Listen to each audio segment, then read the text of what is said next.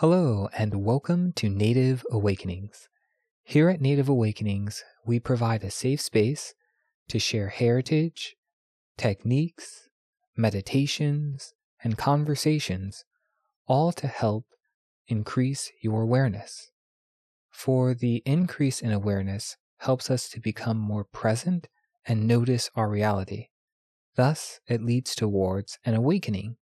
An awakening is a continual state of being. I'm not sure if any of us will ever become fully awakened. If so, that's awesome. But I like to view this as a continual journey. At our last podcast, we talked about the word association of meditation and what does that mean? If you haven't listened to that episode, now's a wonderful time to pause this one and contemplate on what meditation means to you. What it personally means to me is the art of becoming familiar with the contents of my consciousness. Meditation has been described as becoming familiar with the mind, but I find it as though it be, helps me become more familiar with the entire consciousness of my being and the consciousness of reality. As I sit in stillness and in silence, I begin to understand myself in incredibly beautiful ways. And meditation is the tool that I use to do that, to become a friend to myself, to treat myself with love. Next week, we'll talk about contemplation and use that word as an association. When you hear that word, how does it make you feel? Is it the same as meditation? I'd love to know. I love hearing your answers, so please do feel free to share them with me. And now for today's podcast and for what we're diving into.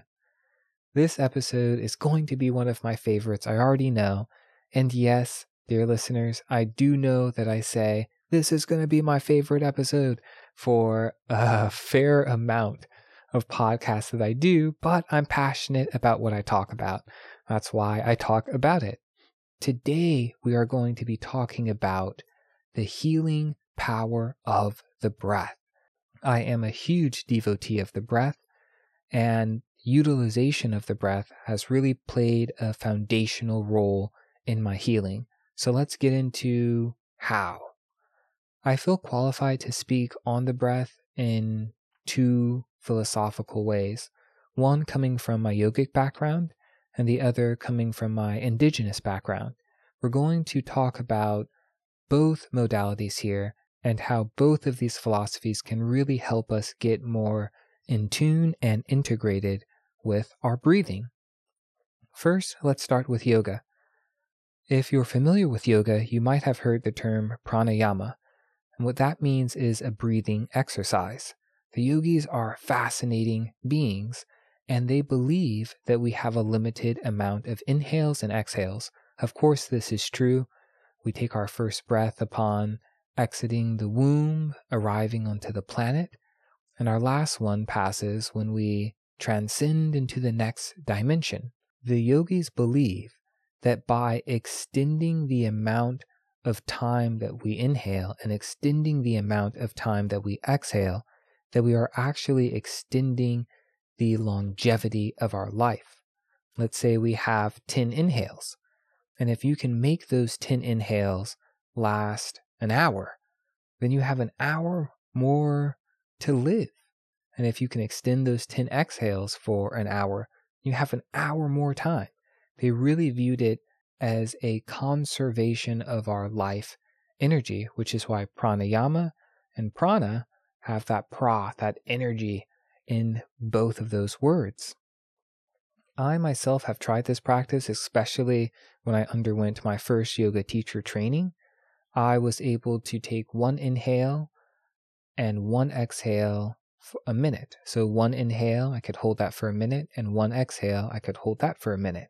It was a fascinating practice, and I encourage you to try it out as you exercise your lungs.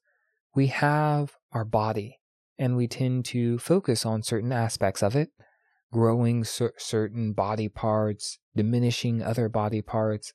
so that we look aesthetically pleasing to the masses. But however, an internal focus and a training of our respiration can also produce massive benefits. If we think about a lifting of weight and how it requires an increase in muscle size to lift a certain weight, well, then an increase of the amount of oxygen that we take in will increase the amount of space within our body. When we have more space within our body, more things can drain, there is more space to process, and there is more oxygen as well that can inhabit our body. Oxygen is wonderfully healing and has a cascade of benefits. Now, we could go into the science of things, but just a basic understanding of the breath can be extremely fascinating. So, if we think about constriction and tightness, a muscle that is tight cannot move as freely.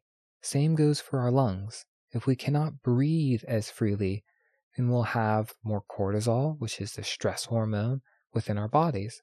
the more calm and relaxed, the more even we can breathe, then that automatically reduces the amount of cortisol and stress within our body. Mental states have a breathing pattern. Let's think of a time when we're angry and how those inhales and exhales can be rather forceful or short, or a time when we're sad and we also breathe differently when we're crying and depressed. Well, what about the breath of happiness? Notice how it fills the lungs, fills the heart space. The lips part, the teeth show, there's a wonderful smile. When we breathe with positivity and when we breathe consciously, we begin to develop our consciousness in a fantastic way. So, why would we want to exercise and train our lungs? What if we don't want to hold our breath for five minutes? What if that doesn't appeal to us? That's fine. Because training your lungs helps train your consciousness. If we ever find ourselves lost in thought or distracted by something, then our consciousness is very, very alert and aware. It's looking for things, it's looking for things that stand out, for threats, so on and so forth, and there's nothing wrong with that. However, if we begin to consciously modify the way that we breathe, this can in turn modify the way that we think. If we often tend to have negative thoughts, what happens when you take a deep inhale upon noticing that negative thought? This was my first introduction to breathing was noticing when I got out of a state of harmony and trying to bring my breath back into a state of harmony. That is what the yogis believe, as yoga means union, is that by integrating and embodying a harmonious breath, that in turn leads to harmony within our mind and harmony within our environment as well, and you get to play a part in that as you can consciously control your breathing. So, why would you want to control your breath? To have more positive thoughts, to be more calm throughout your day. And how does this relate to healing? When we exercise and use an organ, it develops a purpose. And when we breathe with purpose, then we can begin setting intentions with our breath. Have you ever thought about doing something? I intend to do this thing, but not able to follow through. I feel like we all have encountered that. By breathing, it adds another layer of intention onto your intention. It adds the consciousness of will, of your beautiful will, in alignment with the divine will, or if you don't believe in divinity, your conscious will. That, in my direct experience, is how I've experienced healing with the yogic breath, is that it reduces the mental stress on my body. And as the mental stress is diminished, my body naturally moves into a state of harmony. And where there is harmony, there is healing. So, what about the indigenous people? How did they breathe and what was their philosophy on the breath? This is also incredibly fascinating. The indigenous people believe that breath or ka or many other words that they use to describe the breath is actually spirit. And that as we inhale, we are actually inhaling spirit. It's fascinating and I love it because I believe it. If you think about it, it is life that we are taking in and life that we are giving out. Many people have a negative association with carbon dioxide, but that is fuel for other beings that just aren't humanoid. So as we breathe in that oxygen, the indigenous people believe it to be a sacred practice because you are communing with spirit with every single inhale and exhale. When we show a reverence for the breath in this way, as I mentioned a little earlier, it allows for an intention to be set. And if we breathe with intention, then we can begin to do all those fancy things like manifest and heal and grow. What is the purpose of this? When we do things without purpose, things tend to fall to chance or random or determinism, whatever have you. However, when we breathe with purpose, we then are able to set the intention with our consciousness, our mind, but also with our body. The mind is a powerful, powerful, energetic space, but it needs the physicality of the body to actually do the work, do the healing. So, by only setting an intention with the mind, you're only setting out an energetic signal of, let's say, 50%. Half the time it may work, maybe 70% of the time it will work.